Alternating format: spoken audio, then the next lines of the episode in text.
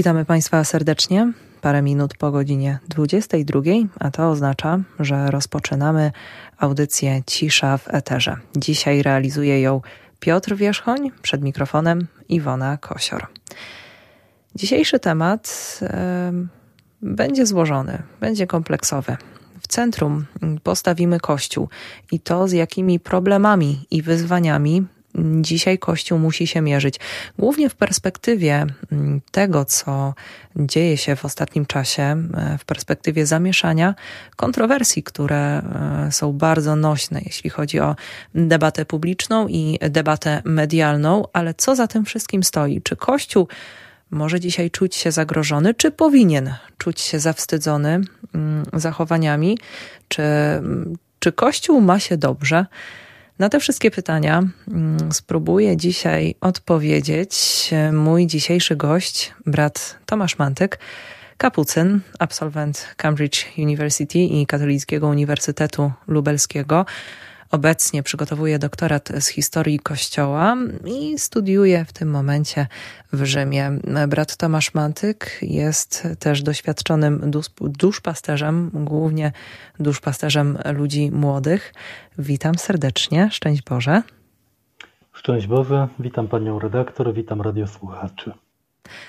Zacznę może od takiego e, pytania mm, trochę banalnego, ale mam nadzieję, że kryje się w nim trochę głębsza treść i, i odpowiedź na to pytanie już nie będzie banalna. Czy obecnie Kościół ma się źle?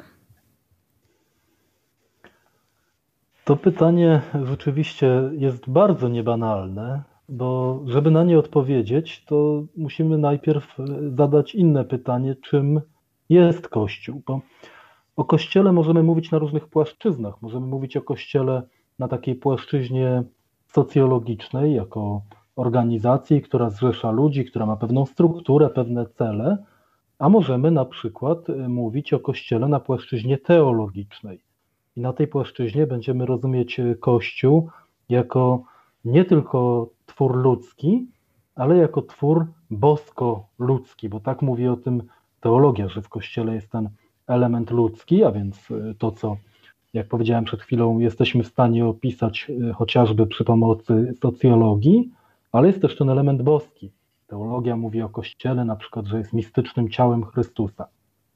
Na pewno pod tym względem boskim Kościół ma się doskonale, ponieważ y, Pan Bóg generalnie ma się doskonale i pomimo tego, że my jako ludzie staramy się mu to bardzo utrudnić, to on na szczęście jest wszechmogący i co byśmy zrobili, to y, nie damy rady. To tutaj taka anegdota przychodzi na myśl o tym, jak to rzekomo kiedyś Napoleon groził kardynałom kościoła, że zniszczy cały kościół, na co jeden z kardynałów nieco y, tak ironicznie odpowiedział: y, Wasza cesarska mość, tylu duchownych na tym tyle setek lat pracowało, im się nie udało.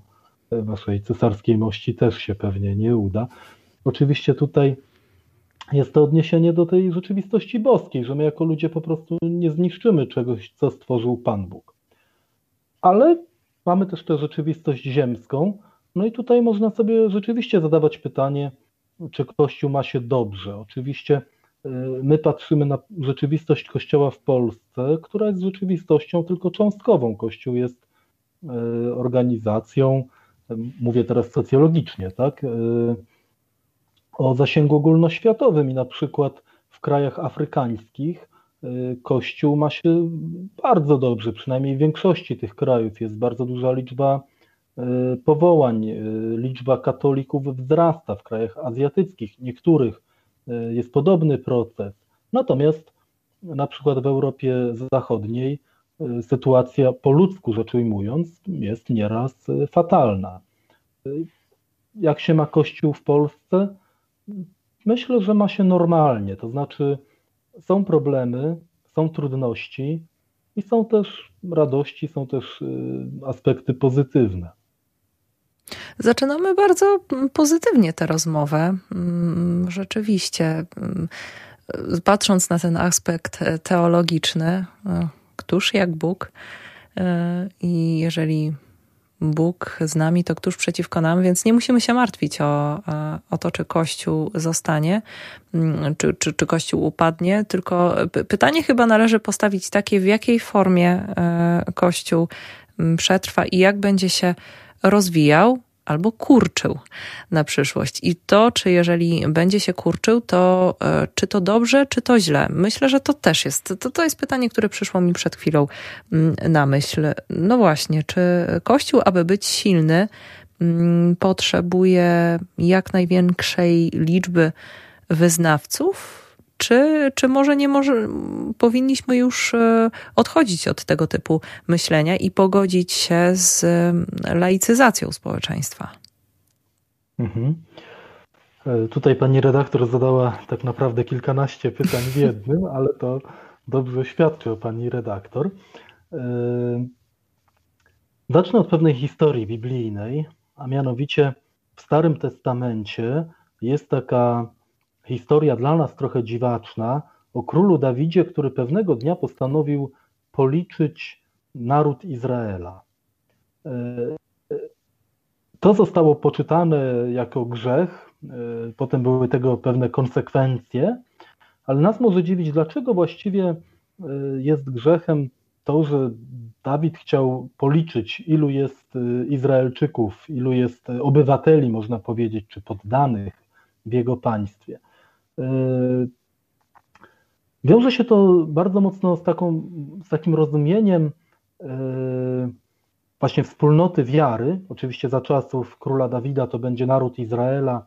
Dzisiaj będziemy myśleć o tym bardziej w kontekście yy, Kościoła. Jest taka właśnie perspektywa, żeby myśleć tylko i wyłącznie w kategoriach ludzkich, kategoriach ilości, siły, jak zresztą miał to kiedyś Józef Stalin powiedzieć, pytając ironicznie, ile dywizji ma papież. E, okazało się, że papież niedysponujący żadną dywizją e, przyczynił się do tego, że Imperium Sowieckie rozpadło się na początku lat 90. minionego wieku.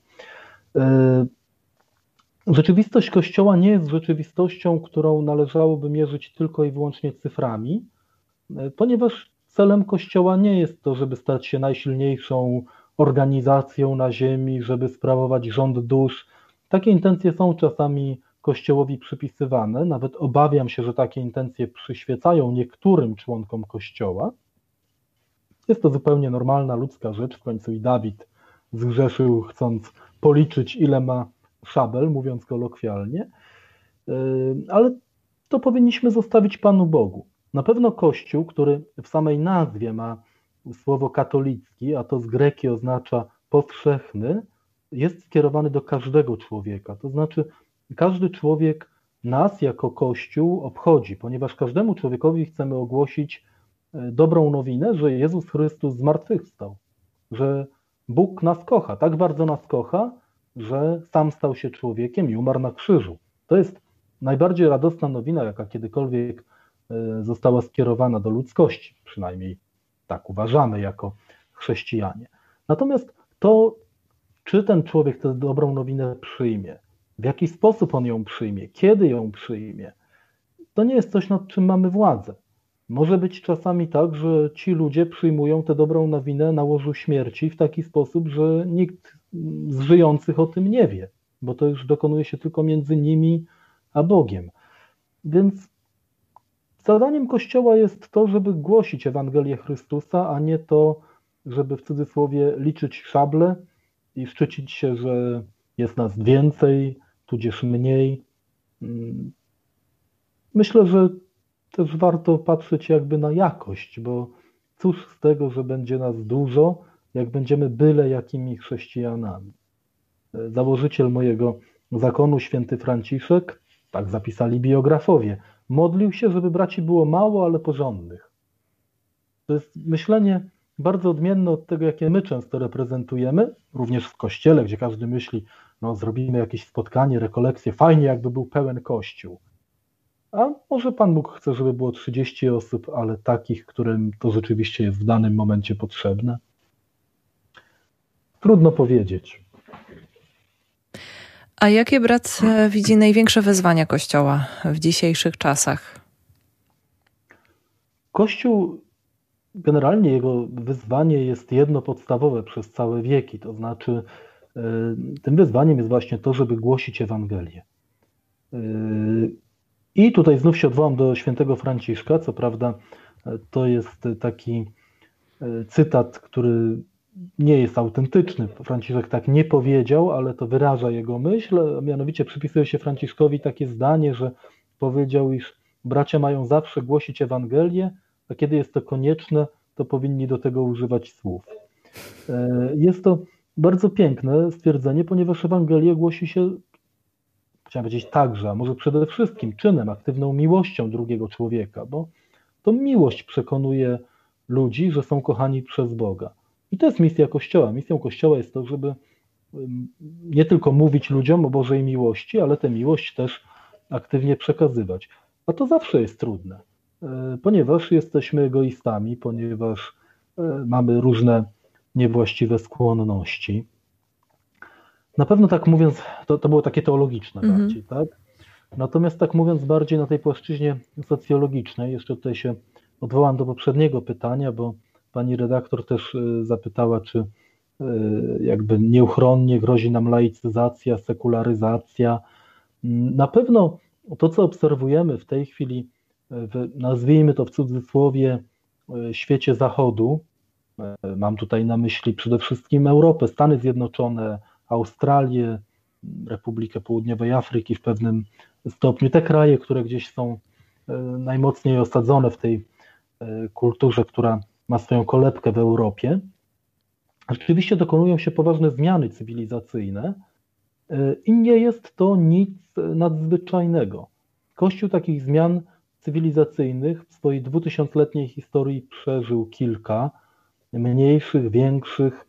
Ośmielę się stwierdzić, że cały proces migracji ludów barbarzyńskich, powiedzmy gdzieś od III e, wieku, Y, po Chrystusie był dużo bardziej radykalną zmianą cywilizacyjną niż ta, której doświadczamy dzisiaj i rzeczywiście y, zmieniło się społeczeństwo, zmienił się Kościół, ale nie zmieniło się to, co jest jego istotą, to znaczy Ewangelia, którą przyniósł Jezus Chrystus.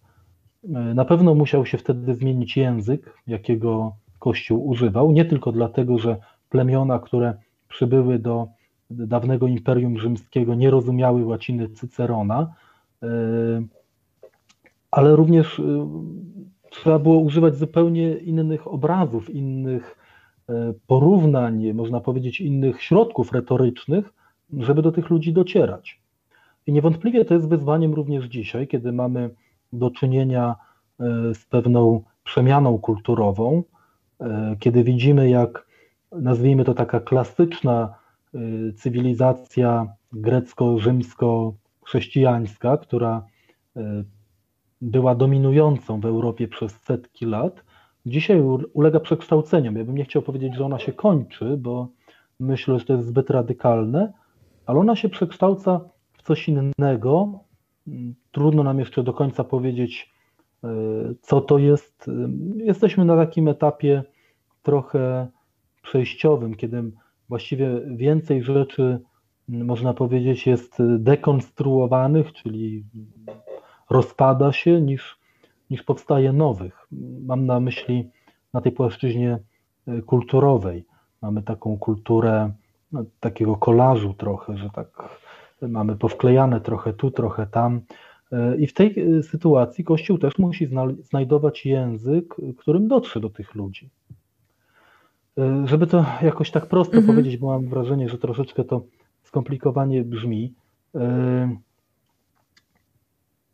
Kościół w swojej istocie nie jest związany ściśle z żadną kulturą, e, ponieważ treścią orędzia Kościoła jest Ewangelia. I ta Ewangelia, ona ma moc przemieniania każdej kultury czego doświadczyliśmy wielokrotnie. W końcu ta kultura grecko-rzymska, ona nie jest jakby kolebką chrześcijaństwa. Chrześcijaństwo wyszło z Azji, wyszło z kontekstu żydowskiego, ale została e, ta Ewangelia przyjęta w tym kontekście kultury grecko-rzymskiej. Zresztą nie tylko, bo także w kontekście kultury czy to etiopskiej, czy to e, niektórych krajów Bliskiego Wschodu, o czym dzisiaj mało kto już pamięta, Później została, tak jak już wspominałem, przyjęta ta religia przez ludy barbarzyńskie, germańskie, później słowiańskie i tak dalej, i tak dalej. I tak samo dzisiaj nie ma co płakać nad tym, że pewne formy, które są związane z naszymi zwyczajami, się kończą, bo te formy zastąpią inne. Dla mnie takim, powiem bardziej mhm. osobiście, błogosławieństwem w studiowaniu historii jest to, że studiując ją, człowiek dostrzega, jak bardzo tymczasowe są różne nasze ludzkie e, rozwiązania. Podam taki jeden przykład, żeby to może słuchaczom e, lepiej uzmysłowić. Nam dzisiaj trudno sobie wyobrazić katolicyzm w Polsce bez Jasnej Góry. Mhm. Jasna Góra tak mocno odciska się na naszym rozumieniu katolicyzmu, jest e, sercem naszego polskiego kościoła, jest jakimś e, pulsem naszej wiary, nie wiem, można tutaj poetycko się bardzo rozwinąć.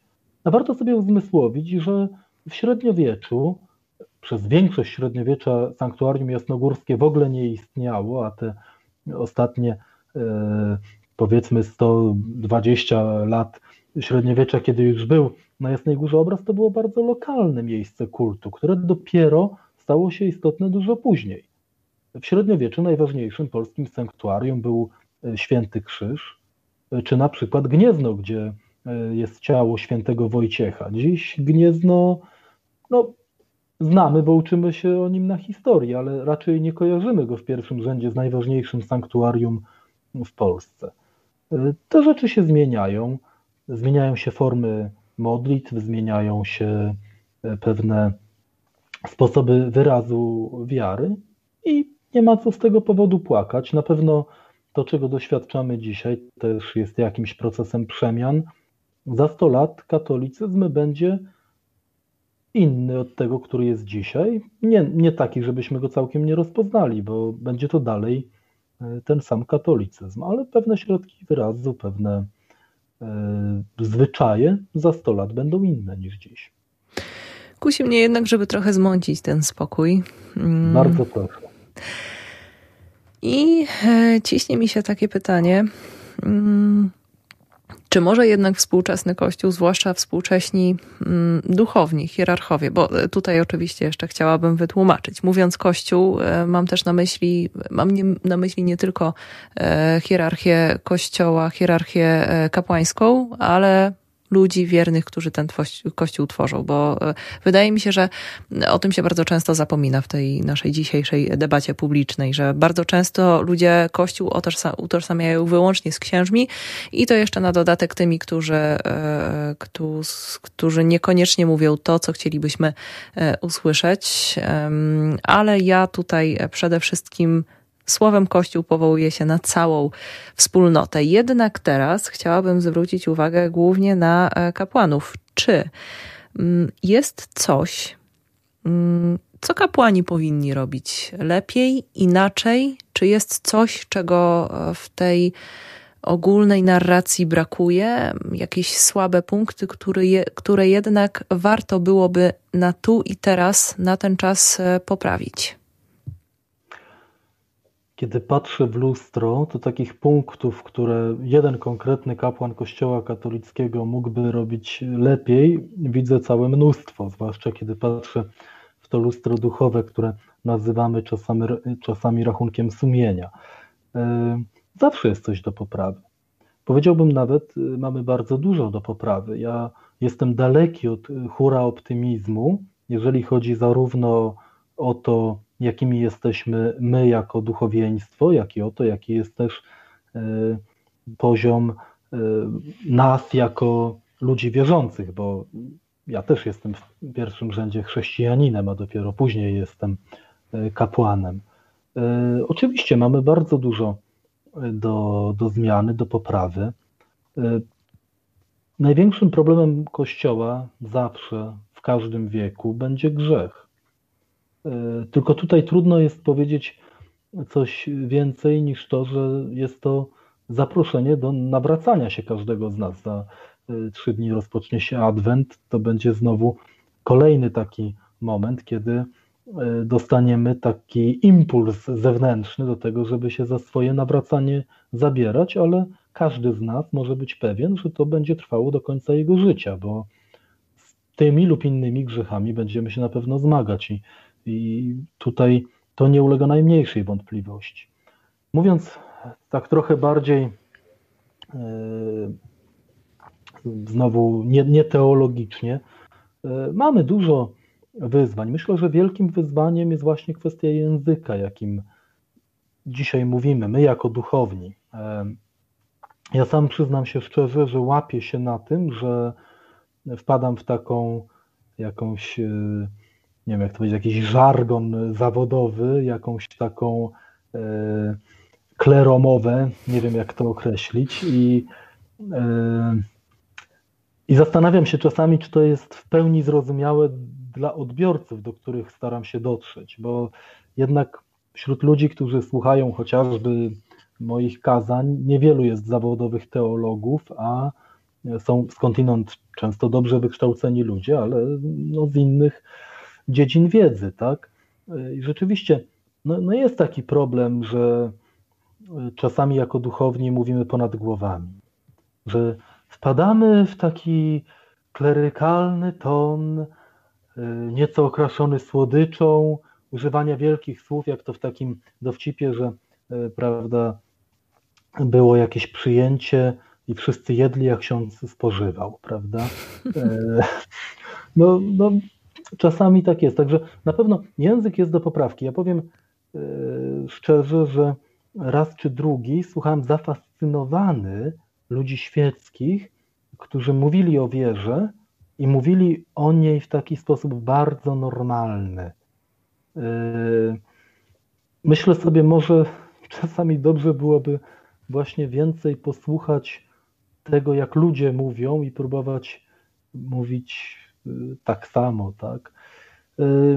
Innym wyzwaniem jest to, że musimy ciągle jako, jako duchowni wracać do tego, co jest y, treścią naszego głoszenia, bo przed chwilą powiedziałem o formie, a myślę, że jeszcze ważniejsze jest to, żebyśmy nigdy nie zapominali o tym, co jest treścią, a treścią jest, jak już w tej rozmowie mówiłem, dobra nowina o Jezusie Chrystusie, o tym, że jesteśmy zbawieni, o tym, że Bóg nas kocha, że umarł i zmartwychwstał. Natomiast mam wrażenie, że troszeczkę jakbyśmy uznawali, że przecież wszyscy już o tym słyszeli, mówimy o rzeczach, które są mało wartościowe. I to nawet nie o to chodzi, że księża z ambony politykują, choć i tacy się mhm. zdarzają, nad czym ubolewam, aczkolwiek myślę, że jest to trochę przesadzone, jeżeli chodzi o, o proporcje. Natomiast mówimy bardzo często o rzeczach drugorzędnych, chociażby mówimy o naszych właśnie tradycjach, ale rozumianych jako pewne takie zwyczaje, jakieś rzeczy, do których się przyzwyczailiśmy. Myślę, że to jest do, do poprawy. W ogóle sam język mówienia, no, ja bardzo często słyszę, jak mówi się, o obronie tradycyjnych wartości. Mhm. A ja się pytam, a dlaczego ja mam bronić tradycyjnych wartości? Wartości należy bronić dlatego, bo są prawdziwe, a nie dlatego, że są tradycyjne. A gdyby wśród tradycyjnych wartości trafiła się jakaś pseudowartość, to również należałoby jej bronić tylko dlatego, że jest tradycyjna w rozumieniu zwyczajowa, e, że myśmy się do niej przyzwyczaili, no to jest niemądre zwyczajnie, tak? Więc e, i, myślę, że to jest też bardzo ważne w kontekście współczesnego człowieka, który niekoniecznie jest zainteresowany tradycją, natomiast każdy człowiek gdzieś intuicyjnie poszukuje prawdy. My nie bronimy tradycyjnych wartości jako Kościół, my bronimy wartości, które wypływają z prawdy. Tak jesteśmy przekonani i warto, żeby to w ten sposób wybrzmiewało. Dobrze się słucha e, brata mówiącego o tych rzeczach, ale nie da się ukryć, że jest wielu e, kapłanów, są też biskupi, e, czyli osoby, które odpowiadają jeszcze bardziej, wydaje mi się, społecznie za swoje słowa, które wypowiadają, którzy jednak wręcz grzmią o, o wspomnianych wartościach, o wspomnianych tradycjach, których trzeba za wszelką cenę bronić. I wydaje mi się, że przez taką retorykę niestety przebija się też um, umyślne bądź nieumyślne y, tworzenie wrogów z ludzi, którzy y, mają odwagę myśleć inaczej, albo po prostu ze względu na e, swoje wychowanie, środowiska, w których, w których wychowują się i w których żyją, no nie myślą już w ten, w ten sposób, do którego wiele, część społeczeństwa, zwłaszcza ta starsza część społeczeństwa się przyzwyczaiła. No właśnie, mm, co robić z czymś takim? Czy powinniśmy my jako katolicy być. Um, możemy mieć za złe e, kapłanom e, mówiącym zbyt ostro, a może jednak są takie kwestie, których nie powinno się odpuszczać i, i trzeba mówić kategorycznie, że, że coś jest złe, coś jest nieodpowiednie i na, na pewne E, e, sposoby myślenia, na pewne mm, ideologie, użyję tego brzydkiego słowa, nie ma zgody. Mhm. Ja bym chciał teraz e, sobie tak zmienić głos na głos pani Krystyny Czubówny i jej głosem powiedzieć największy ze ssaków, płetwal błękitny, nie ma wrogów. E, tak, bo jak, jak, jak, wiemy z lekcji biologii, przynajmniej to zapamiętałem, że, że wieloryb nie ma w świecie e, naturalnym wrogów, dlatego, bo jest po prostu największy i e, choć w kontekście oceanu to kiepsko brzmi, ale nikt mu nie podskoczy. Dlaczego zacząłem od takiego trochę kuriozalnego obrazu? Ponieważ to samo jest właściwie odnośnie do prawdy. Prawda nie ma wrogów. E, prawda broni się sama, mocą samej prawdy. Obowiązkiem Kościoła jest głosić prawdę, a nie bronić prawdy, ponieważ prawdy nie trzeba bronić. E, myślę, że to jest coś, o czym zapominamy. E, myślę, że to bierze się częściowo z jakiejś ludzkiej niedojrzałości, z jakiegoś poczucia zalęknienia, bierze się to na pewno z doświadczeń. Ja sobie myślę czasami, mi jest to łatwo mówić, bo mimo, że urodziłem się jeszcze w państwie komunistycznym, to generalnie całe moje życie przypadło na czasy wolnej Polski demokratycznej, gdzie e, nikt nigdy nie uderzył mnie pałą na ulicy za to, co robię albo co myślę. Natomiast mam świadomość, że chociażby no, całe pokolenie dzisiejszych biskupów e, wychowało się za komuny, kiedy rzeczywiście Kościół był atakowany i e, trzeba było głębokiej wiary, głębokiego też e, spojrzenia takiego z perspektywy Bożej, żeby widzieć, że te ataki, one nie są w stanie tego, tej prawdy zniszczyć, że tak naprawdę my nie musimy e, tej prawdy bronić. Pięknie to w latach komuny wyrażał chociażby ksiądz Popiełuszko, który mówił o tym, żeby zło dobrem zwyciężać, czyli na inny sposób mówił właśnie o tym, my nie musimy z nikim walczyć. My mamy po prostu kochać. To jest naszym obowiązkiem jako chrześcijan. Natomiast myślę sobie, no, jakbym dostał tak parę razy e, pałą, jakbym doświadczył przemocy ze strony e, innych osób, e, to być może też miałbym sobie jakieś takie lęki i później przenosiłbym je na inne rzeczywistości. Nie wiem, na ile jest to źródłem tego, co się dzieje, Absolutnie nie chciałbym tutaj oceniać poszczególnych osób, y, czy to biskupów, czy kapłanów, bo ich zwyczajnie nie znam i nie mam żadnego prawa do tego, żeby ich osądzać. Natomiast myślę, że warto, żebyśmy sobie nieustannie przypominali jako duchowni, że Pan Bóg nas powołał na głosicieli Ewangelii, a nie na ochroniarzy Pana Boga. Pan Bóg, który potrzebuje ochroniarzy, to bardzo kiepski Pan Bóg. Pan Bóg naprawdę sobie poradzi, prawda też sobie poradzi. E, oczywiście to nie znaczy, że mamy nie nazywać zła złem, a dobra dobrem. E, natomiast, tak jak pani redaktor zauważyła, w znacznej mierze jest to kwestia retoryki, bo e, choćby tak jak w wychowaniu dzieci można nastoletniemu synowi zwrócić uwagę w taki sposób, że uzna rodzica za wroga, a można mu zwrócić uwagę w taki sposób, że zobaczy rodzicielską troskę i zrozumie, że gramy w tej samej drużynie. że jednej i drugiej stronie chodzi o dobro.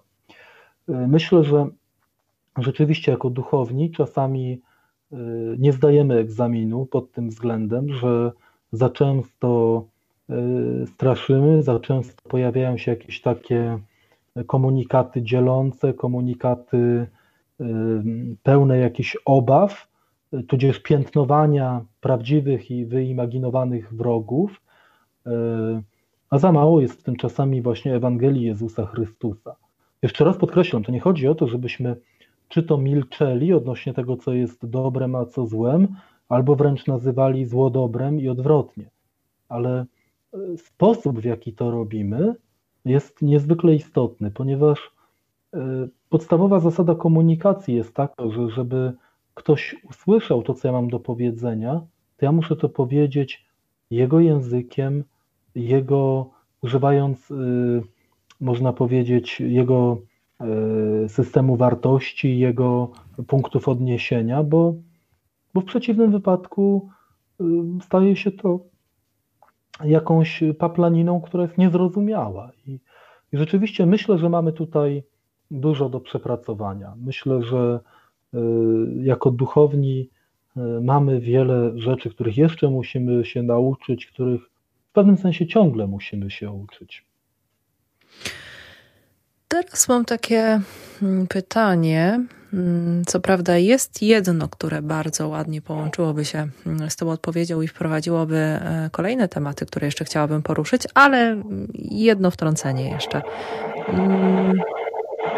Mamy jakieś zakłócenia przez chwilę. Tak, bardzo przepraszam, ale moja drukarka okazuje się być wrogiem nie tylko kościoła, ale również audycji radiowych. Nie gniewamy się. Mamy nadzieję, że to był tylko jednorazowy e, wyskok i już się nie powtórzy. jej palcem, myślę, że poskutkuje. Dobrze. Dobrze, to w takim razie wracając do naszej. A, niekoniecznie nie daje jednak za wygraną. Dobrze, spokojnie. Spokojnie, myślę, że, że tego, aż tak bardzo nie będzie uciążliwa w trakcie naszej tego, rozmowy. Tego nie było w scenariuszu. Przepraszamy radiosłuchaczy. Nie ma, nie ma problemu. Mm, ale wracając do, do tego e, spontanicznego pytania, które przyszło mi mm, do głowy, będzie trochę osobiste. Mm, mam nadzieję, że nie będzie kłopotliwe, ale Zapewne, e, pomimo tego, że brat obecnie mieszka za granicą, to jednak e, mam taką nadzieję, że brat interesuje się tym, co dzieje się w naszym kraju, mm, czyta informacje, wiadomości, e, przegląda wpisy na Facebooku, to czym ludzie się obecnie zajmują, czym się gorączkują, co zajmuje naszą uwagę. Co brata najbardziej martwi w całym przekazie? Czy są rzeczy, które wręcz brata w obecnej dyskusji społecznej frustrują? Tak. Najbardziej frustruje mnie to, że dyskusji nie ma. Mhm. E, że prowadzimy równoległe monologi, a bardzo trudno jest o dialog i to właściwie na każdej płaszczyźnie życia społecznego. E, wspomniała pani redaktor Facebooka, ja miałem ostatnio taką smutną konstatację w kontekście e, całego sporu o aborcję, że my przestaliśmy nawet prowadzić monologi, a zaczęliśmy wygrażać sobie swoistymi totemami w postaci nakładek na profilowe zdjęcia na Facebooku. Mhm. Że właściwie już nawet nie ma miejsca na jakieś e, argumentacje, nawet gdyby one miały mieć charakter monologu, a jedyne co robimy, to jakby oflagujemy swoje e, terytorium, swoją przynależność plemienną, czy to w formie błyskawicy, czy to w formie e, dziecięcych stópek lub jakiejkolwiek innej. E, niezależnie od tego, jaką opcję tutaj się wybiera, no to jest to absolutną zagładą jakiejkolwiek komunikacji międzyludzkiej, bo przecież nawet weźmy ten symbol błyskawicy, kobiety, które i mężczyźni, bo to nie jest mhm. przecież tylko zawężone do jednej płci, osoby, które tego symbolu używają, mają całe spektrum poglądów, nawet na temat aborcji, a co dopiero na y, różne inne tematy życiowe, tak? Natomiast tutaj y, to samo dotyczy oczywiście drugiej strony. No mam wrażenie, że jest po prostu takie przekrzykiwanie się, które kiedyś ironicznie, ale bardzo trafnie ujął pan Koterski w swoim filmie, że moja mojszość jest mojsza niż twojsza. I właściwie z taką argumentacją trudno polemizować, bo rzeczywiście trudno, żeby twoja twojszość była mojsza niż moja mojszość i możemy tak w nieskończoność. E, wtedy w tamtym filmie, bodajże jeszcze w latach 90. zrealizowanym, to bawiło. Dzisiaj ten śmiech grzęźnie w gardle, bo widzimy, że rzeczywiście zamieniamy się w dwa zwaśnione plemiona, które już nawet nie próbują ze sobą rozmawiać, a dopóki nie zaczniemy słuchać siebie nawzajem, no to nie dojdziemy y, do niczego. Y, myślę, że to jest coś, co mnie najbardziej smuci, to jest brak takiej otwartości na, na słuchanie, na dialog.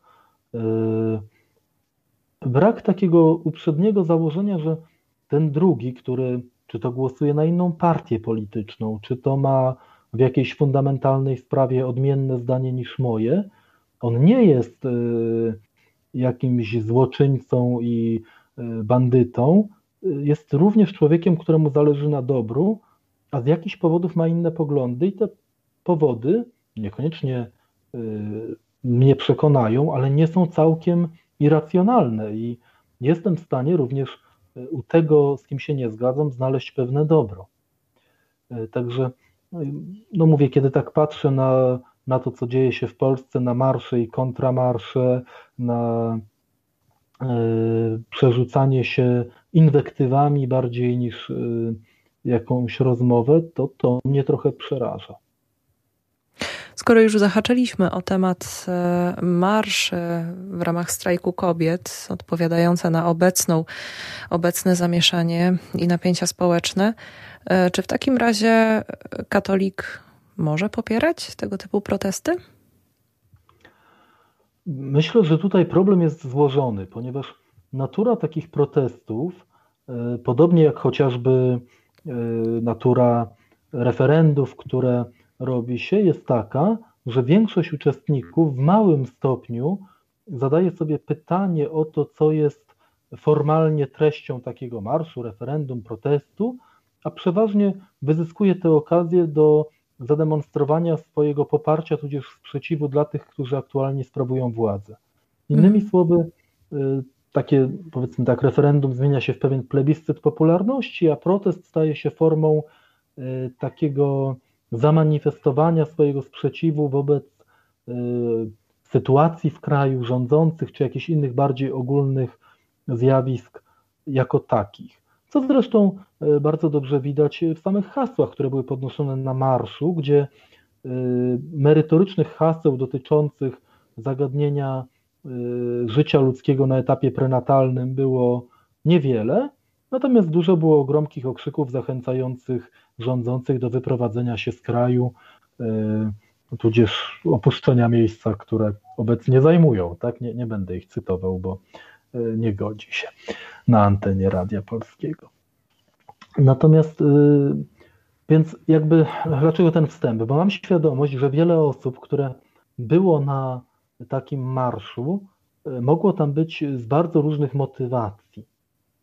Mogły to być nawet osoby, które chciały w ten sposób wyrazić frustrację, że tak ważną sprawę załatwia się w, tak, w taki sposób bez dialogu społecznego.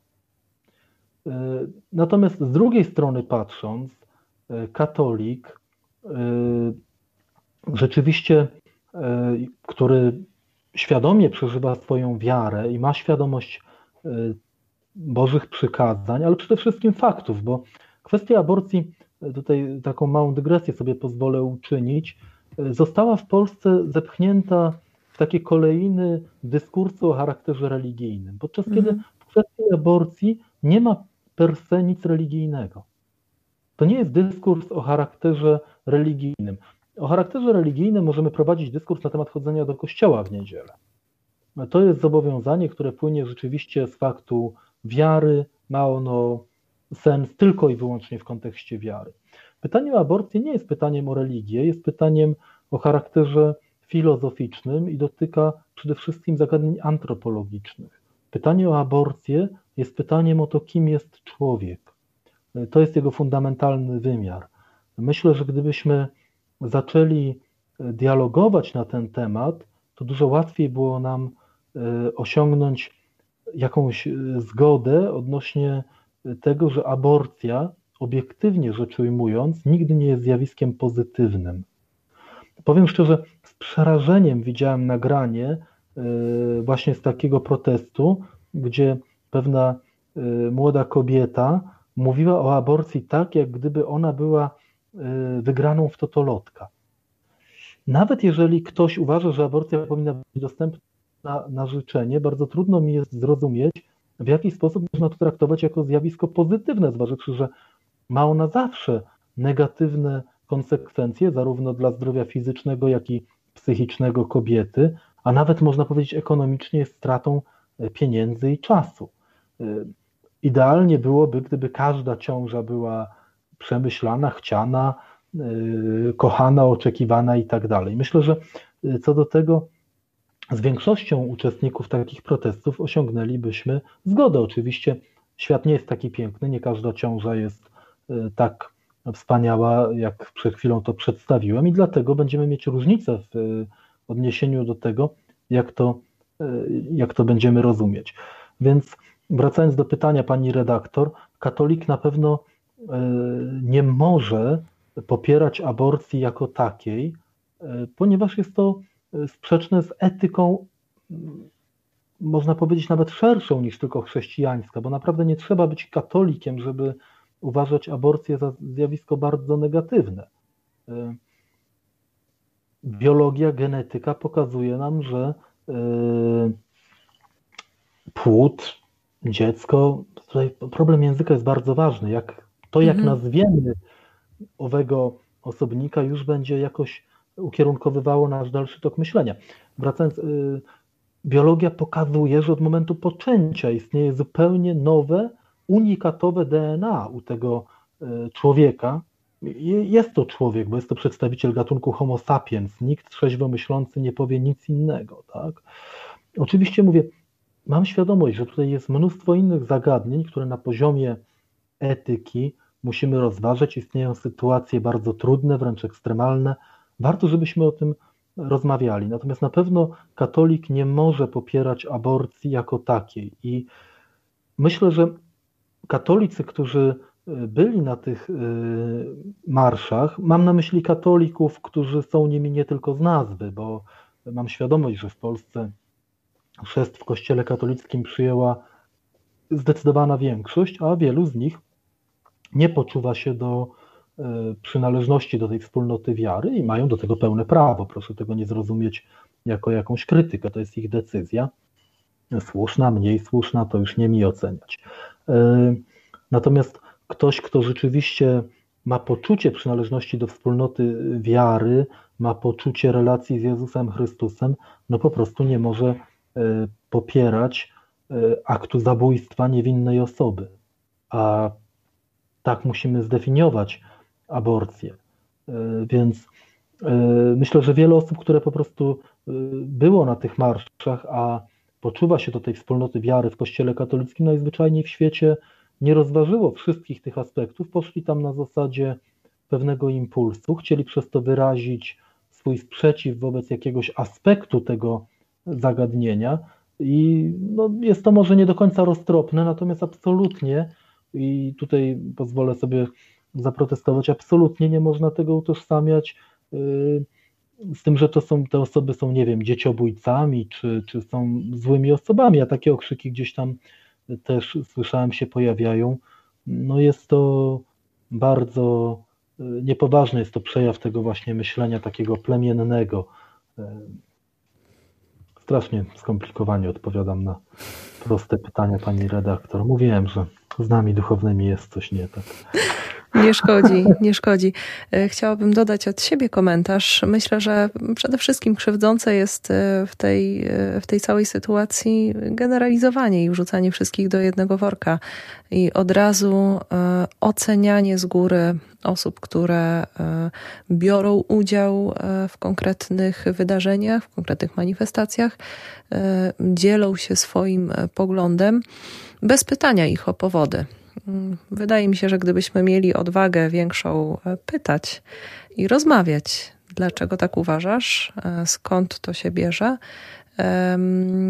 bez nastawienia, jakby bez trzymania może e, gardy albo, albo chęci zaatakowania i, i łapania ludzi za słówka, myślę, że wtedy byłoby rzeczywiście łatwiej e, prowadzić ten dialog, którego rzeczywiście brakuje. Ja jeszcze pozwolę sobie na jedną małą e, dygresję, może niekoniecznie dygresję, nie, nawiązanie do tego też, co, co brat powiedział, że mm, problem aborcji to nie jest e, wyłącznie kwestia religijna, związana z religijnością.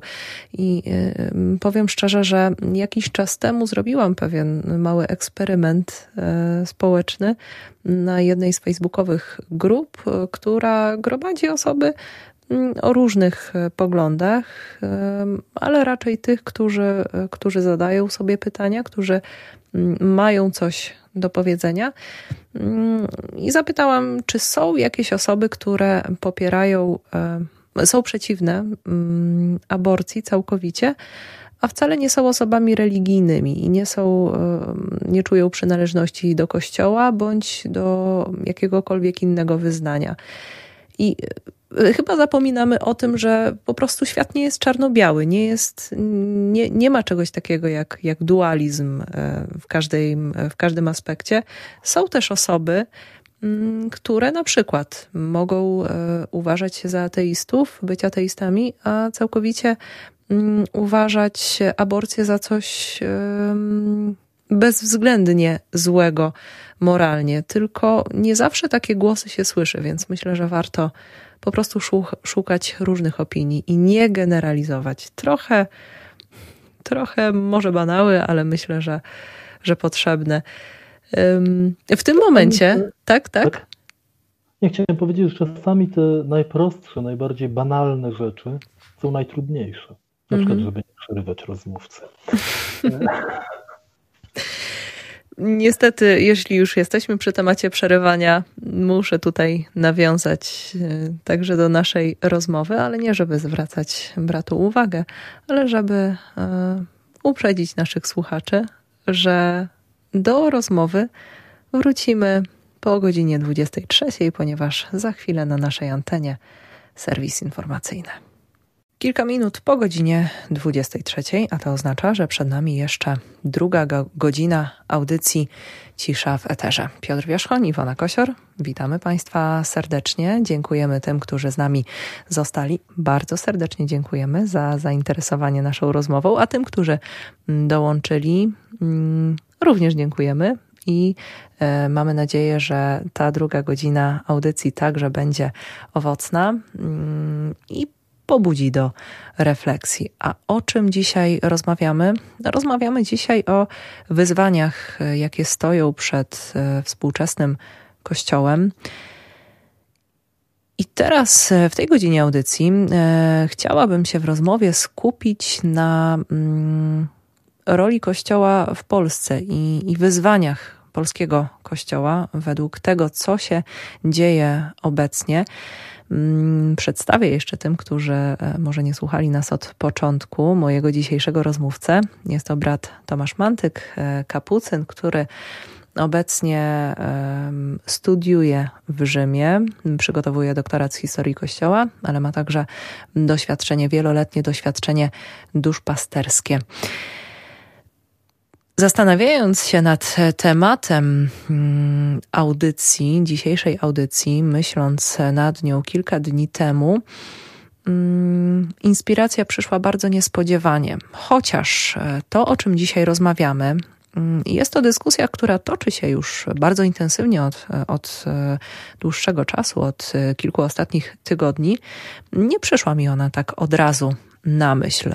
Przyszła mi dopiero po um, informacji, którą także miałam, mm, no niestety, mm, wątpliwą przyjemność e, prezentowania na antenie w trakcie serwisu informacyjnego. Informacje na temat zniszczenia wystawy mm, dotyczącej Jana Pawła II i kardynała Stefana Wyszyńskiego w Rejowcu, w bardzo niewielkiej miejscowości pod Chełmem, liczącej zaledwie 2000 mieszkańców. E, ta wystawa, zorganizowana, przygotowana przez IPN w postaci plakatów, które wisiały na ogrodzeniu kościoła, e, została zniszczona. Mm, to jest bardzo, bardzo, oczywiście wywołało to mm, kontrowersje i konsternacje. Czy powinniśmy patrzeć na to, jak na bezmyślny akt wandalizmu, ponieważ takich przykładów jest ostatnio e, mm, całkiem sporo w przestrzeni publicznej.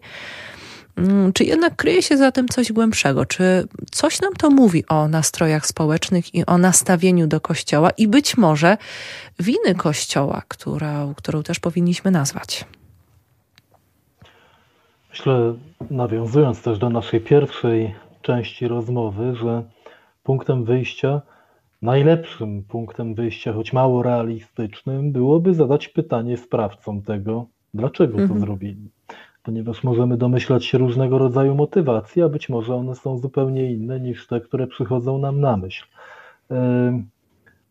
No, nie wiemy, kto to zrobił i, i nie wiemy dlaczego, jakie motywacje kierowały sprawcami tego. Natomiast no, możemy spróbować, tak jak tutaj pani redaktor zaproponowała, zastanowić się nad tym, y, czy to rzeczywiście wskazuje na jakieś y, zmiany, jakieś procesy w polskim społeczeństwie. Myślę, że może to być jakąś taką oznaką, zwłaszcza, że na tyle, na ile się orientuję, tego typu zachowań mamy y, coraz więcej. Na pewno z jednej strony to pokazuje, że nie ma już w tej chwili w nas takiego um, poczucia pewnej sakralności, choćby niektórych przestrzeni. Wydaje mi się, że jeszcze kilkanaście, kilkadziesiąt lat temu nie do pomyślenia byłby protest wewnątrz kościoła w czasie sprawowania liturgii. Pomijam, że niekoniecznie dobrze świadczy to o, o kulturze osób, które to y, robią. Y, zresztą prawo polskie chroni Y, przejawy kultu religijnego, nie tylko katolickiego, ale każdego, czy, czy to będzie kult judaistyczny, muzułmański, czy jakikolwiek inny, który jest w Polsce legalny. Y, natomiast no, no to coś pokazuje o społeczeństwie. Myślę, że mamy też, tutaj też do czynienia ze swoistą mm, reakcją na coś, co można nazwać pewną dominacją kulturową katolicyzmu w Polsce. Co mam na myśli? E, kiedy mieszkałem jeszcze w Lublinie, to prawie codziennie przychodziłem pod wiaduktem, na którym było napisane sprayem precz z przymusowym katolicyzmem. Przyznam się, mhm. że wielokrotnie zastanawiałem się, kto mógł być autorem tego bazgrołu, bo nie miało to żadnej wartości artystycznej. E, I pomyślałem sobie, że może napisali to jacyś młodzieńcy, e, tudzież młode dziewczyny, którzy e, byli niejako zmuszeni do sakramentu bierzmowania, co dzisiaj niestety jest wciąż zjawiskiem bardzo częstym. Oczywiście ten przymus jest subtelny i yy, płynie on głównie ze strony rodziców, dziadków, osób, które gdzieś tam są współodpowiedzialne za wychowanie tych młodych ludzi. A wielokrotnie widziałem, jaką to wywołuje reakcję właśnie taką obronną, mm, ale ponieważ ten młody człowiek nie jest w stanie się w pełni postawić rodzicom, choćby dlatego, że ciągle jest od nich zależny finansowo, to znajduje swoje ujście właśnie w takich mniej lub bardziej chuligańskich wybrykach. E, dlaczego o tym mówię? E, myślę, że jest coś takiego na skalę społeczną, że bardzo często e, Kościół ma, miał, ma na tyle silną pozycję, że najzwyczajniej w świecie mm, miał możliwość nadużywania jakby tej, tej pozycji. Zda, zdarza się, że w sytuacjach bardzo trudnych, w sytuacjach takich delikatnych, duchowni nie stawali na wysokości zadania i zamiast ze współczuciem to podchodzili z pewną wręcz formą mm, takiego, takiej przemocy nawet do ludzi. Mam na myśli chociażby sytuację pogrzebu, sytuację ślubów, chrztów, gdzie, e, gdzie łatwo jest człowieka e, urazić. Natomiast e, no wiadomo, że bardzo często też przeciętny człowiek nie ma jakichś większych możliwości, mm, jakby to powiedzieć, no, obrony i, I, rodzi to takie jakieś, y, jakiś gniew, jakieś poczucie krzywdy, które potem niestety czasami właśnie znajduje swoje ujście w zachowaniach głupich, niemądrych, w zachowaniach agresywnych. No to są pewne procesy, które, y, mówię, znamy z życia codziennego, tak? Uczeń, któremu pani postawiła ocenę niedostateczną i który uważa, że zrobiła to niesprawiedliwie, to pod nosem nazywa tą panią wulgarnymi imionami. Oczywiście nie zrobi tego twarzą w twarz, no bo ma świadomość konsekwencji. E, no i tutaj myślę, że czasami e, może być to podobny proces. Dla mnie, jako dla e, kapłana, jest to takie czerwone światełko, które każe mi zadać pytanie, czy nie jest tak, że za bardzo czasami stajemy się tymi, którzy którzy chcą rządzić, którzy chcą dyktować warunki, a zapominamy o tym, że naszym powołaniem jest to, żeby służyć.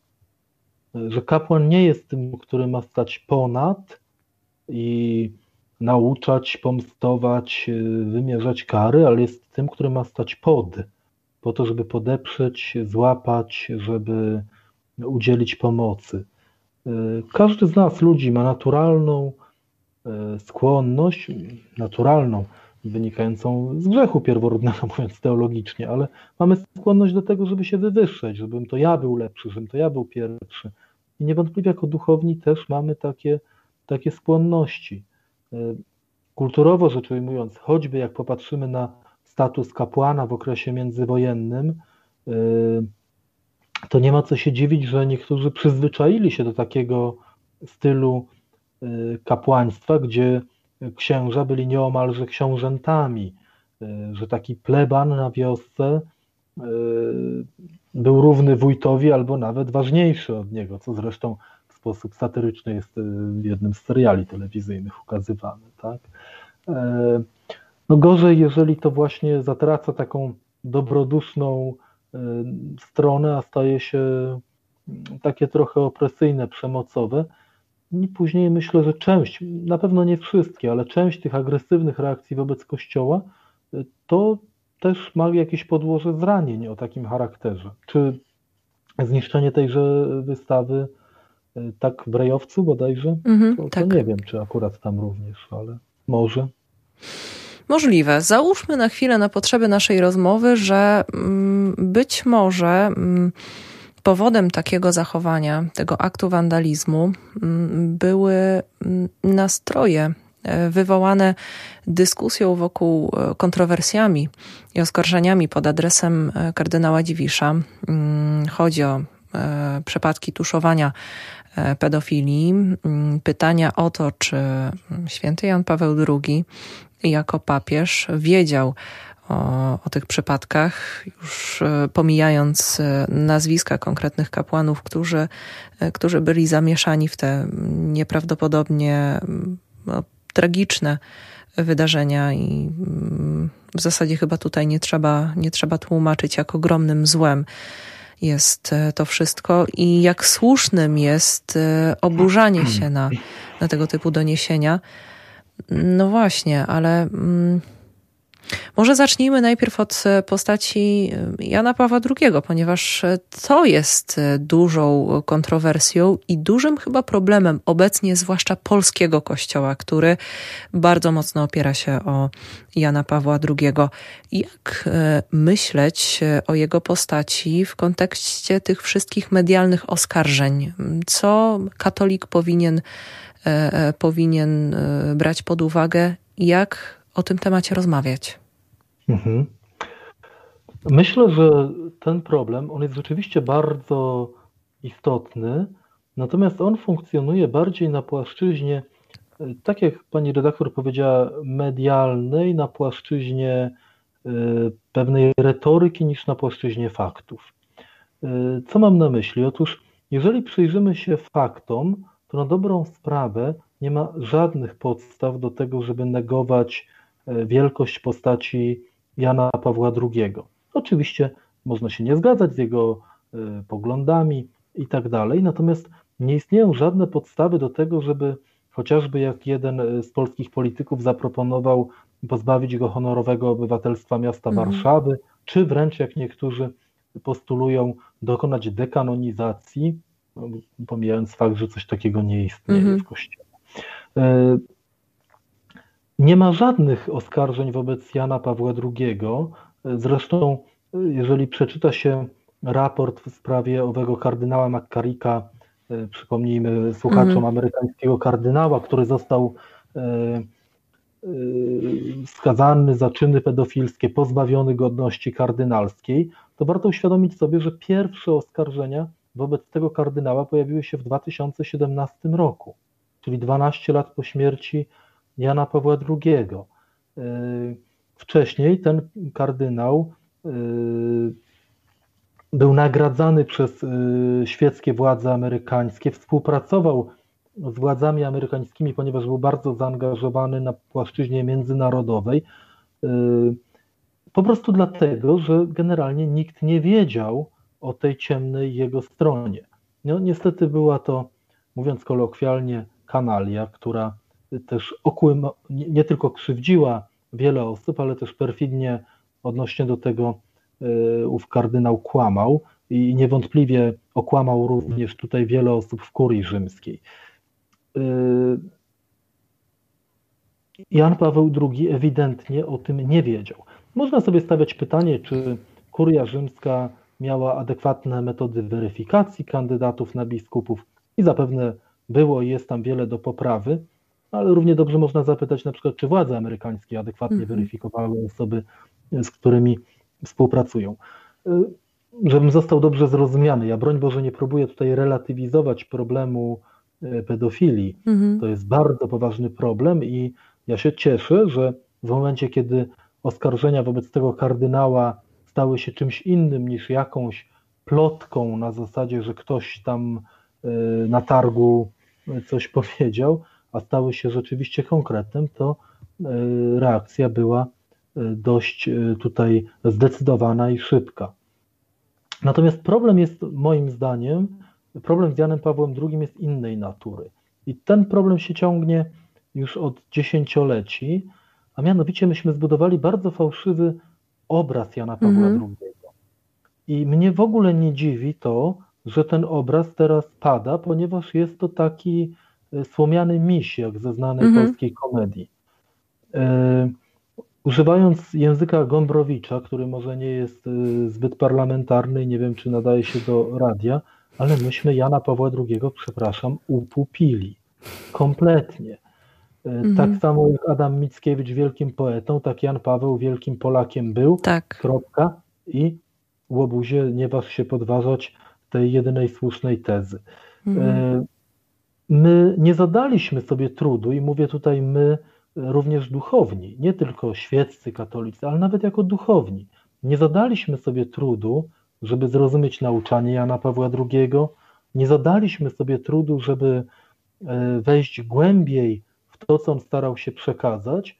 Zatrzymaliśmy się na poziomie jednego teologicznego cytatu o duchu, który ma stąpić i odnowić oblicze ziemi mhm. oraz wadowickich kremówek. I właściwie takie połączenie tego ducha odnowiciela i wadowickich kremówek stało się tworzywem, z którego ulepiliśmy pomnik papieża. Dobrze, że on leci na łeb na szyję, dobrze, że on się tłucze, bo on jest bardzo nieprawdziwy. E, można zadać sobie pytanie, gdzie w polskim kościele była jakakolwiek próba poważnego przyjęcia chociażby tak rewolucyjnych elementów nauczania Jana Pawła II jak teologia ciała, gdzie pokazuje ludzkie ciało, ludzką seksualność również jako nośnik e, pewnego wymiaru duchowego, gdzie jest olbrzymia afirmacja cielesności, seksualności człowieka.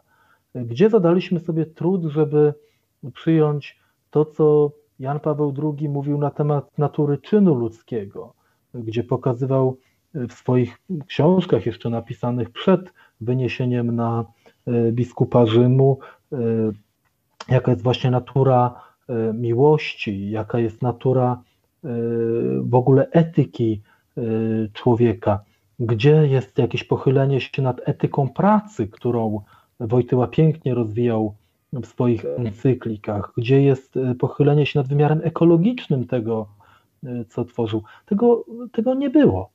Myśmy zamienili Jana Pawła II w pluszowego misia i dziwimy się, że dorastający młodzi ludzie pluszowego misia odrzucają.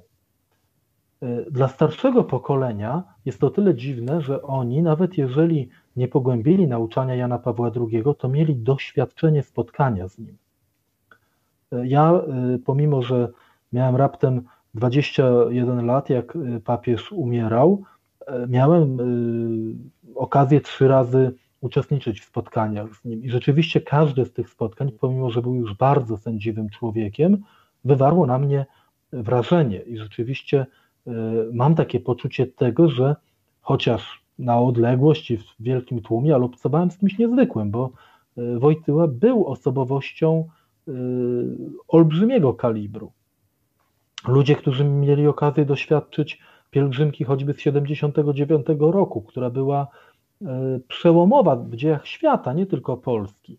Oni nawet jak nie rozumieli Wojtyły, to oni intuicyjnie czuli, że jest to ktoś wielki, bo tego doświadczyli.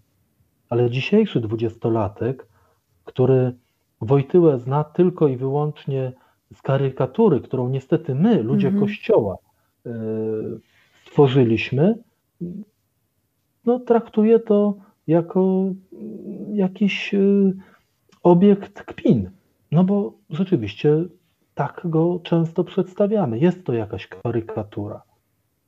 Zakończę tylko taką małą ilustracją tego. Kiedy jeszcze byłem katechetą, któregoś razu jeden z uczniów, i to taki bardzo dobry, porządny uczeń, zaangażowany w lekcję, e, podniósł rękę i mówi do mnie, bracie, ja przepraszam, ja, ja nie na temat, ale wie brat co, w tej naszej sali od katechezy jest bodajże 42 wizerunki Jana Pawła II. Ja sobie pomyślałem, rzeczywiście, jak oni mają traktować to poważnie, skoro po takiej lekcji katechezy człowiek boi się otworzyć konserwę, bo mu Jan Paweł II z niej wyskoczy. No, no to jest. Ja, ja nie wiem dlaczego, ale tak jak kiedyś był kult jednostki towarzysza generalissimusa Wisarionowicza e, Stalina, tak, to, to, to byśmy zrobili coś analogicznego z Janem Pawłem II. Oczywiście absolutnie nie chciałbym porównywać tych dwóch postaci, poza mm. tym, że obie były ważne dla XX wieku, to więcej punktów wspólnych trudno się doszukać, ale no, zrobiliśmy karykaturę. No właśnie, i jednocześnie brat odpowiedział też na moje drugie pytanie, czy przypadkiem nie zrobiliśmy krzywdy postaci Jana Pawła II. No, spokojnie. Jan Paweł II y, się obroni w tym sensie, że E, kiedy emocje już opadną, kiedy za tych, nie wiem, kilkadziesiąt lat ktoś weźmie jego pisma, to zobaczy, że obcuje rzeczywiście po pierwsze z intelektem e, olbrzymiego formatu, ale też z osobowością naprawdę e, wielkiej miary. I Jan Paweł II się obroni. Problem jest po naszej stronie, że my nie skorzystamy na tym. To są bardzo ważne słowa rzeczywiście mm, w zasadzie nie patrzyłam na to z, te, z, tej strony. To, to są słowa, które też mnie osobiście uspokajają, ponieważ rzeczywiście, tak jak, jak sięgamy po, po pisma chociażby świętego Franciszka, które mają 800 lat, a w dalszym ciągu są aktualne i naprawdę potrafią um, pomóc spojrzeć inaczej na życie i otworzyć, e, poszerzyć horyzonty, tak y, też pisma świętego Jana Pawła II na pewno będą ponadczasowe i, i tego też y, życzę nam ogólnie.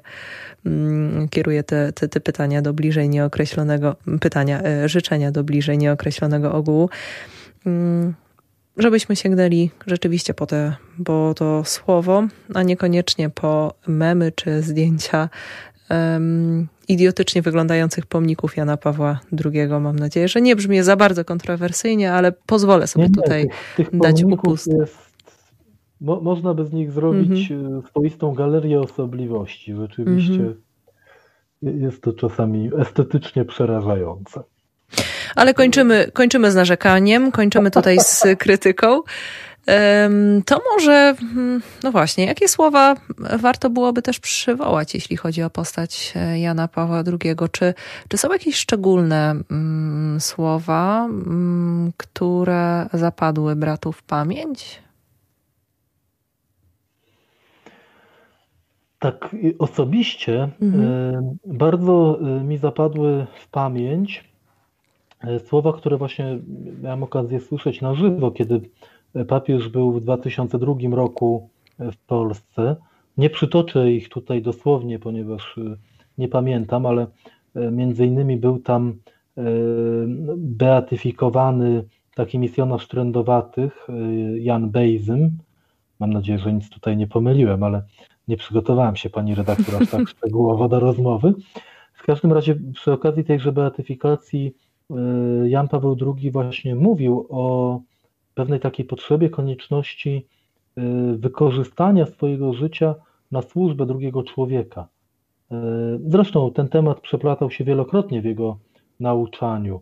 Y, I to pamiętam, że wtedy na mnie, młodym 18-letnim człowieku, zrobiło bardzo duże wrażenie, pokazując mi, że życie przeżywane tylko dla siebie, tylko dla zysku, tylko dla przyjemności, niekoniecznie jest życiem wartym życia. Że E, tyle e, jest moje życie warte, ile jestem w stanie go dać dla innych. E, to tak bardzo osobiście mogę tutaj się tym podzielić. Natomiast wiele rzeczywiście tekstów Wojtyły i później Jana Pawła II dotykało mnie, choćby tutaj odwołam się do jego bardzo starej książki, opublikowanej w latach 50., Miłość i Odpowiedzialność, która niesamowicie uporządkowała mi w głowie e, rozumienie ludzkiej miłości jako takiej, nie tylko w aspekcie damsko-męskim, ale, ale w ogóle takiego zjawiska, jakim jest miłość, gdzie e, Karol Wojtyła, wówczas jeszcze e, młody wykładowca filozofii, ukazuje miłość jako przeciwieństwo używania drugiej osoby, pokazując, że druga osoba nigdy nie może być przedmiotem używania, ale zawsze jest celem samym sobie.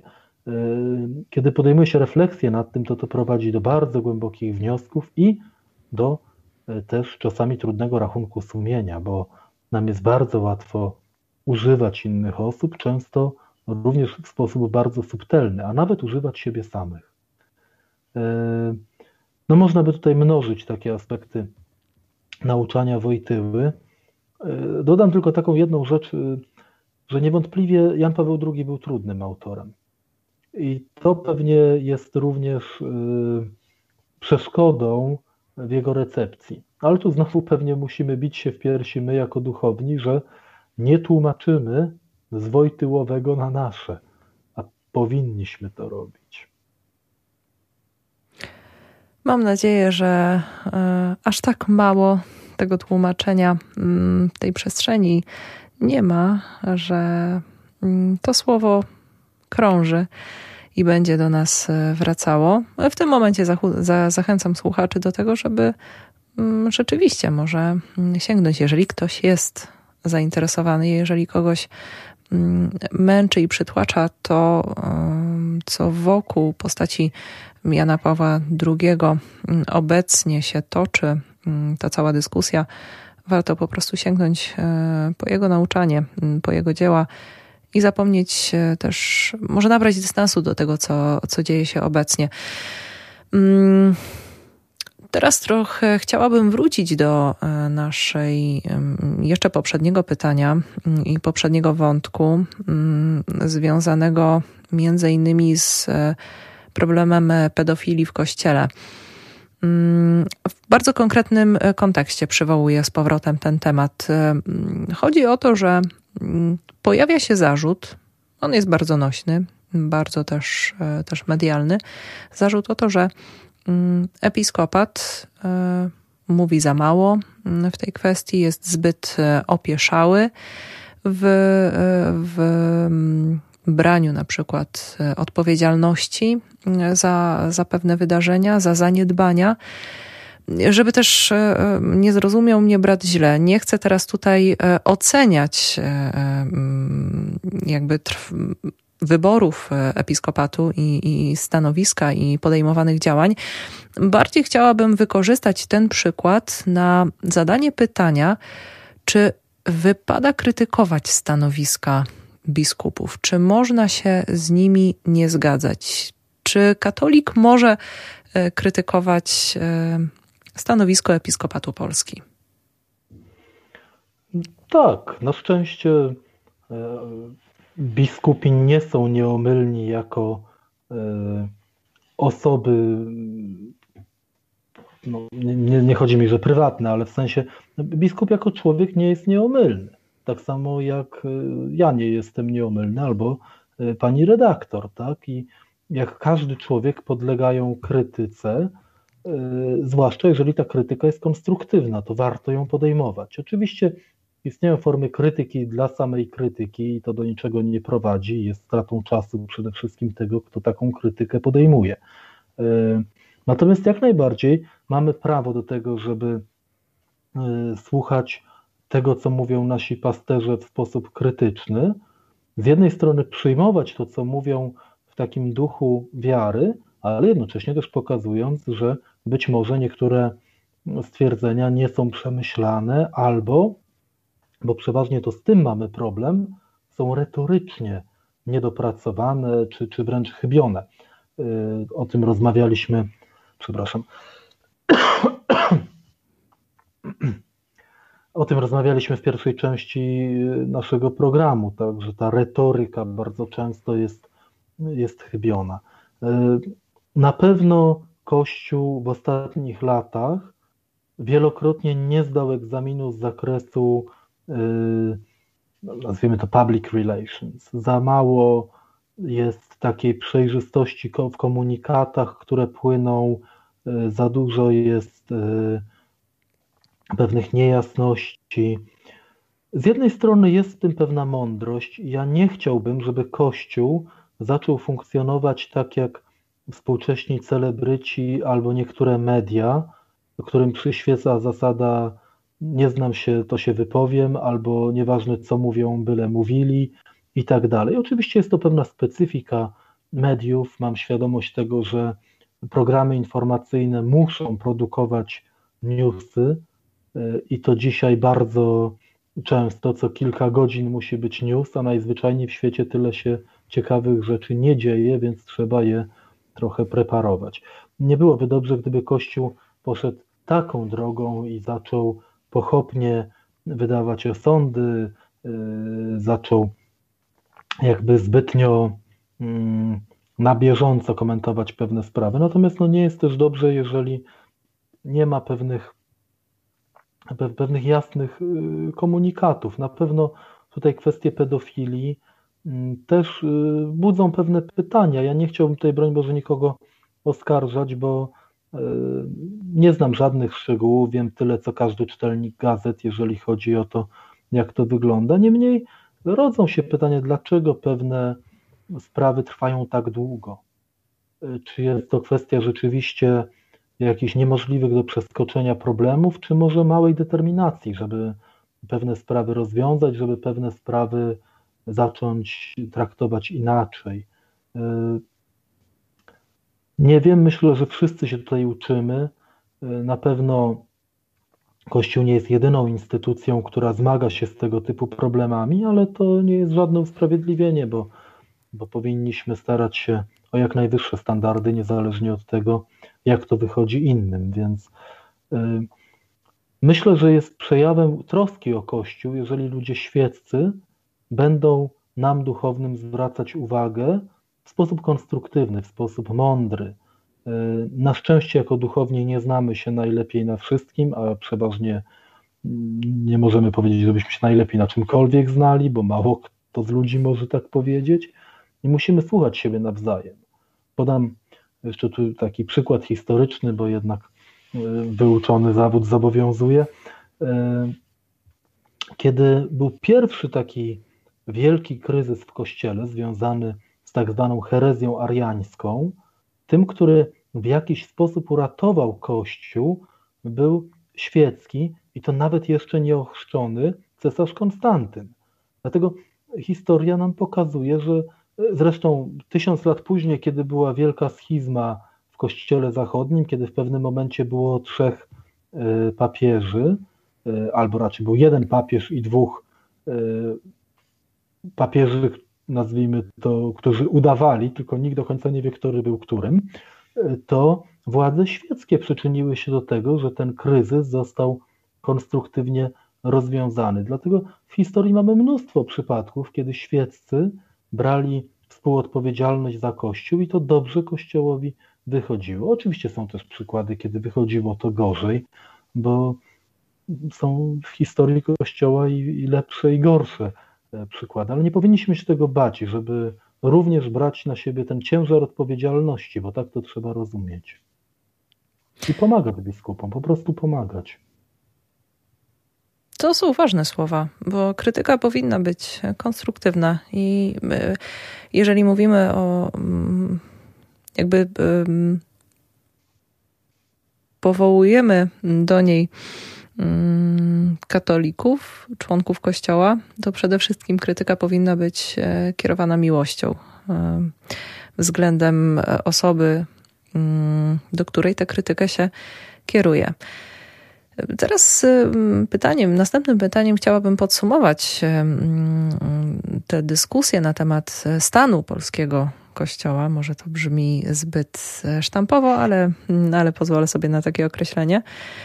I, I tego, o czym rozmawialiśmy e, w ciągu ostatnich e, minut, a także jeszcze w pierwszej części naszej rozmowy. Czy Kościół w Polsce pod wpływem ostatnich wydarzeń e, czeka kryzys. Mówię tutaj o, o, tych wydarzeniach, o których wspominaliśmy, czyli strajki kobiet, e, zamieszanie związane z oskarżeniami pod adresem e, kardynała Dziwisza. Czy Kościół ma się czego obawiać, albo może inaczej, czy jest coś, na co powinien szczególnie być uczulony? Myślę, że warto zacząć od tego, że E, samo znaczenie słowa kryzys niekoniecznie -hmm. jest negatywne. Mm -hmm.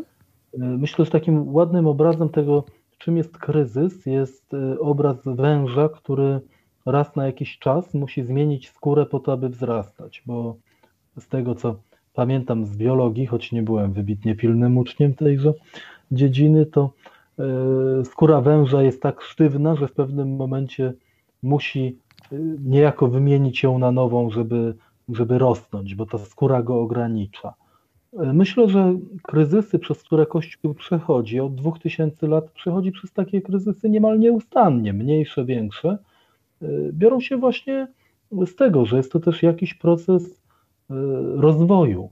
E, nie ma co się tego bać, nie ma co bać się tego, że musimy zrzucić pewną skórę, czyli pewną wierzchnią warstwę tego, do czego się przyzwyczailiśmy, Natomiast warto skupić się na tym, żebyśmy to dobrze przeżyli, bo nie odwrócimy cyklu czy procesu, bo to nie jest cykl, ale pewnych procesów zmian, ponieważ e, nie mamy takiej możliwości. No, tak jak mówi się kolokwialnie, kijem Wisły się nie zawróci. Natomiast możemy te, te przemiany, możemy te sytuacje, w której Kościół się znajduje, przeżyć mądrze albo głupio. E, możemy skupić się na szukaniu wrogów, na miotaniu oskarżeń, a możemy zastanowić się, jak do tych ludzi, którzy dzisiaj mm, niszczą wystawy poświęcone Janowi Pawłowi II, e, którzy e, wykrzykują wulgarne hasła przeciwko Kościołowi, którzy w jakiś sposób manifestują swoją niechęć do tego Kościoła, jak możemy postarać się zrozumieć tych ludzi po to, żebyśmy potem mogli im powiedzieć e, o dobrej nowinie, która ich dotyczy tak samo jak i nas. E, Kościół nie jest ani skazany na sukces, ani na porażkę. Mówię w tym kontekście ziemskim, bo mhm. głęboko wierzę, że w kontekście duchowym, teologicznym Kościół jest sukcesem, bo jest tym tworem bosko-ludzkim, ale mówiąc w tym języku takim mm, ziemskim, no to zależy od tego, jakie decyzje będziemy podejmować. Jeszcze parędziesiąt lat temu była modna taka teza, że procesy modernizacyjne, unowocześniania społeczeństw będą prowadziły do nieuchronnej sekularyzacji, laicyzacji. E, czyli innymi słowy, im mniej będzie, im więcej będzie nowoczesności, tym mniej będzie kościoła. Fakty pokazały, że niekoniecznie tak się dzieje. Owszem, w niektórych krajach tak to wyglądało, w innych wyglądało zupełnie inaczej. Jak to będzie wyglądało w Polsce? To zależy od nas. To zależy od tego, czy skupimy się na tym, co jest misją Kościoła, czyli na tym, żeby głosić Ewangelię miłości, czy skupimy się na jakichś rzeczach nieistotnych, a może nawet błędnych. Więc y, ja się cieszę, że jest kryzys, bo kryzys jest szansą. Y, tak jak powiedziałem też, nie przesadzajmy z takim wyolbrzymianiem tego kryzysu, bo kryzysów i kryzysików w historii Kościoła było wiele i naprawdę, kiedy zaczyna się studiować historię Kościoła, to widać, że ten, który jest obecnie, niekoniecznie jest największym spośród nich, a jednak Kościół trwa od dwóch tysięcy lat i ja głęboko wierzę, że ten, który go założył i obiecał, że bramy piekielnego nie przemogą, będzie dalej nad nim czuwał i prowadził go tak, jak on chce, bo to on jest szefem w tym kościele, a nie my. I całe szczęście. I znowu bardzo pozytywne e, słowa i budujące, e, chociaż chciałabym znowu ten spokój. No nie, nie chciałabym, ale e, czuję, że muszę trochę mm, go zburzyć. Przytaczając ostatnie, mm, ostatnie sondaże i, i, i badania społeczne, które potwierdzają, zdecydowanie potwierdzają tę tezę, że przemiana trwa. Myślę, że w wielu, w głowach wielu osób jeszcze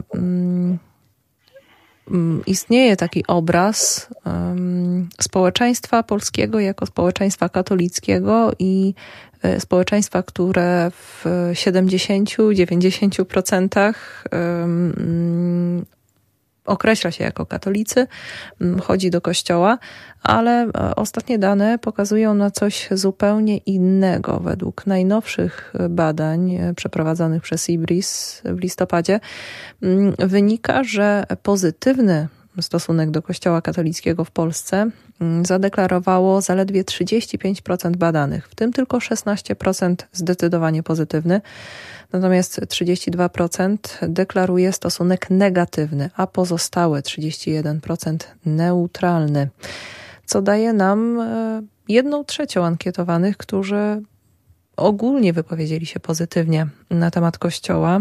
Mm, czy Kościół powinien coś z tym robić, mm, zarówno mówiąc tutaj o hierarchach, jak i wierzących? Czy trzeba jakoś na to reagować, czy po prostu obserwować te przemiany?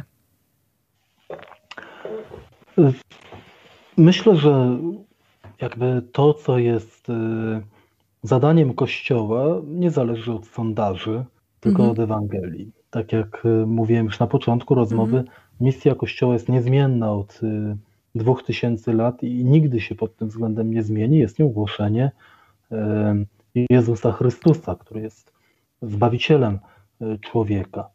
Y, natomiast na pewno takie sondaże, one mają jakąś wartość pomocniczą, w tym sensie, że pomagają nam zrozumieć społeczeństwo, w którym żyjemy, a więc również ludzi, do których jesteśmy posłani z tym orędziem dobrej nowiny.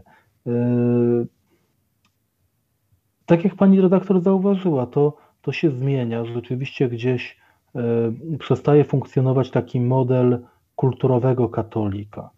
Proszę zwrócić uwagę, że przez właściwie setki lat yy, w naszej tutaj szerokości geograficznej, na tych terenach, zresztą nie tylko Polski, ale większości Europy, człowiek stawał się chrześcijaninem niejako na mocy samego urodzenia. Oczywiście teologicznie jest to niepoprawne, bo człowiek staje się chrześcijaninem przez chrzest i przez akt wiary w Jezusa Chrystusa, czyli mój osobisty wybór. Ale w praktyce wyglądało to bardzo często tak, że ponieważ urodziłeś się z rodziców chrześcijan, to też byłeś chrzczony i miałeś zachowywać pewne normy i zasady, niekoniecznie rozumiejąc dlaczego. Można powiedzieć, chrześcijaństwo przez wieki częściej było efektem wdrukowania pewnego wzorca kulturowego niż nawiązania świadomej relacji z Jezusem Chrystusem. Dzisiaj niewątpliwie taki model katolicyzmu kulturowego wydaje swoje ostatnie tchnienia. Coraz mniej jest ludzi, którzy chodzą do kościoła tylko dlatego, że mamusia chodziła i babcia chodziła i prababcia chodziła, to ja też chodzę. Ci, którzy chodzą do kościoła, coraz częściej chodzą dlatego, bo dokonali osobistego wyboru, bo chcą budować relacje z Chrystusem, który jako pierwszy ich pokochał, który ich zaprasza do tego, żeby budować e, wspólne życie. I to jest bardzo dobre, ponieważ co z tego, że być może kilkadziesiąt lat temu w sondażach, tudzież innych jakichś badaniach wychodziło, że zdecydowana większość deklaruje e, pozytywny stosunek do Kościoła, kiedy z tych deklaracji niewiele wynikało w życiu praktycznym. My nie budujemy organizacji, której zależy na tym, żeby deklarowana e, sympatia do niej była na wysokim poziomie, ale chcemy, żeby rzeczywiście miłość, którą głosimy, przemieniała ten świat. Cóż z tego, że XIX-wieczny chłop deklarował swoją gorliwą przynależność do Kościoła katolickiego i w każdą niedzielę po kościele swoją żonę tłukł. Y, oczywiście to, to podaję jako taki pewien trochę sztampowy, przysłowiowy obraz, ale y, te przemiany są, to, to jest prawda, ale nie, nie ma co się ich bać. Najprościej rzecz ujmując, rzeczywiście w Polsce przemiany idą w dwóch kierunkach, równolegle.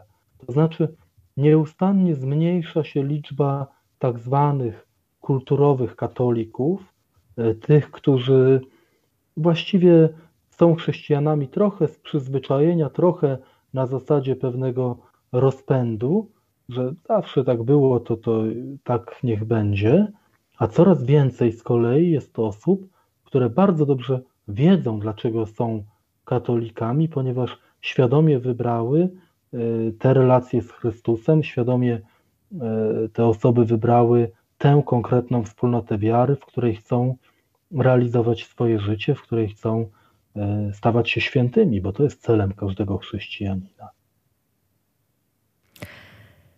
I tymi słowami zakończymy naszą dzisiejszą rozmowę.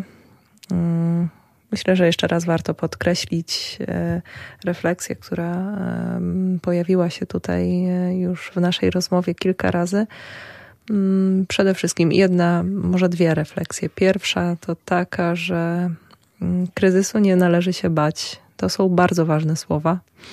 Nie tylko w kontekście przyszłości Kościoła katolickiego czy Kościoła w ogóle. E, to, są, e, to jest chyba twierdzenie uniwersalne dla wielu mm, obszarów naszego życia, ale dzisiaj skupiamy się na Kościele.